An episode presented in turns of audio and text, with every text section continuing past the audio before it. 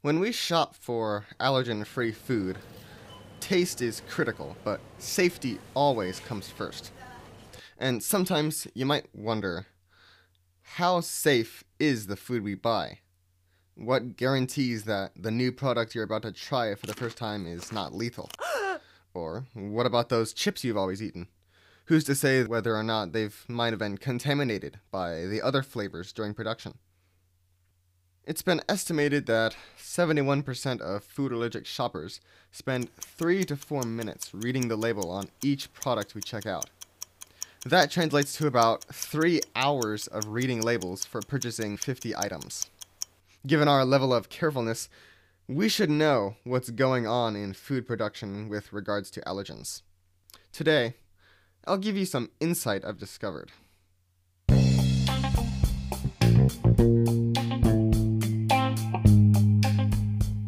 Welcome, everyone, to Dairy Free Dude.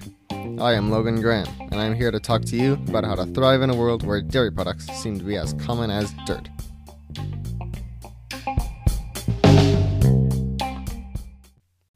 The Food Allergy Research and Education Organization, FARE, released a webinar called Managing Food Allergens From Production to Plate.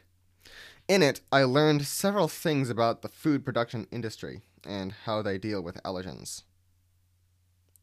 In food production, one single mistake can be catastrophic for allergic consumers, and the food producers know that. Undeclared food allergens, that is, not listing an ingredient, make up the leading cause of food recalls, with mistakes such as omitting allergens on the label, using the wrong packaging, or using the wrong terminology. Some companies are actually working hard to include proactive steps that make it possible for them to share their products with the allergy community.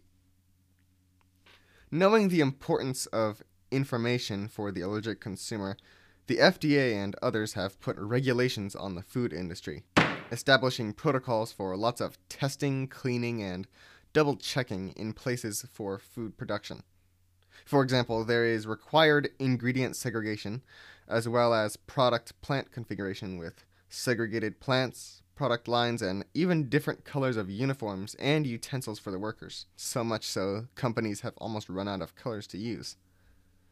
I wonder what color the dairy ingredient workers use. White? I don't know. There are also rigorous equipment cleaning and allergen validations. How are these regulations enforced, you ask? The FDA does periodic surveys and conducts plant inspections, including a food allergy detection assay sample, which checks simultaneously for 16 allergens. It also monitors reports of allergic reactions from consumers. In fact, their website says they actually look at every complaint. If there's an issue, they may take regulatory action against the company, including the possibility of removing the products from the market, which should get a manufacturer's attention refuse imports, and sometimes even seizure of the product. So you can see that as an allergic consumer, you can actually play a part in ensuring safe products are on the market and be a hero in the allergy community by reporting any allergic reactions to the FDA. I've left you a link in the podcast description so you know who to contact and what information is required.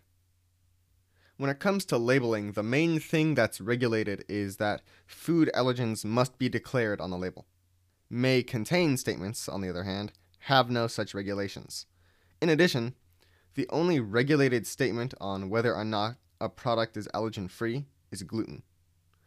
That means that if a product says it's gluten free, it has to be, or else, as I specified in the previous paragraph. There are currently no regulations for the other top allergens.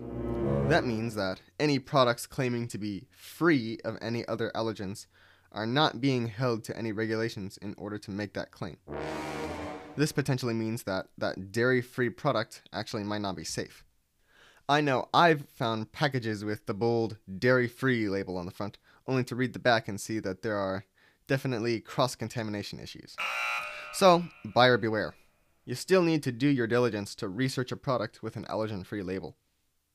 In addition to the others, bulk foods have a few requirements, but not much. And have you shopped in the bulk food section of many stores? Some are not very careful in their placement of top allergens. We've seen at one local store that nut fragments can easily drop into a non nut bulk product bin, potentially contaminating it. The same goes for dairy products and wheat slash gluten products. This could be a simple fix if, say, a bulk department manager were just savvy enough to mandate organization that would isolate top allergen bulk products and or keep them from placement that might cause cross contamination. Like, for example, always putting top bulk allergen products on the floor instead of suspending them over top of the other containers to prevent droppage. Generally, the advice you'll get if you approach someone working in this department is don't buy bulk. We cannot guarantee safety. But as bulk products can really help the bottom line in an already strained allergy grocery budget, I think it would be good public relations to work with the allergy community for a practical solution for organization of the bulk department. I mean, don't stores want more shoppers? To successfully accomplish the food safety goals in regards to production and labeling, there is a lot of teamwork involved. One of the major players are the dietitians. There are two kinds corporate and in store, or virtual, since everything is online nowadays. The corporate dietitians handle the behind the scenes work, making sure up to date information is available for people to see, including information about allergens. The in store slash virtual dietitians work directly with the customers, including many people with food allergies, to help alleviate the stress of shopping. They answer questions, bust myths, and help the shopper understand nutrition and health. Plus, they help make sense of diet prescriptions given by doctors. And they work not only with the food allergic person, but with their families as well, ensuring that the food allergic person won't have to have a separate meal from everyone else. How do you find them?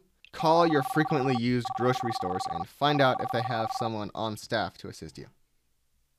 In this day and age, much shopping is done online from your home. Unfortunately, for people with food allergies, it's not as easy as physical shopping, which is difficult all on its own. Still, there are some shopping sites, such as giantfood.com, a kind of giant online grocery store. They stock some good alternative foods, such as Ripple and Silk milks and So Delicious ice cream.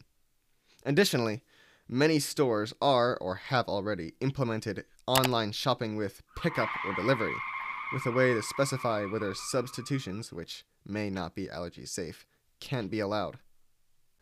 In summary, I'd say that the precautions taken by the food industry in regards to food allergies are very well thought out and trustworthy but must always be ready to update or adjust, say with the addition of another top allergen, like the recently declared sesame. It never hurts to think for yourself and make sure the things you buy are safe.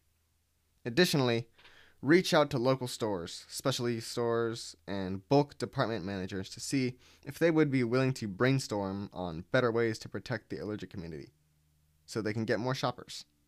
To do that is to do your part in food allergy safety.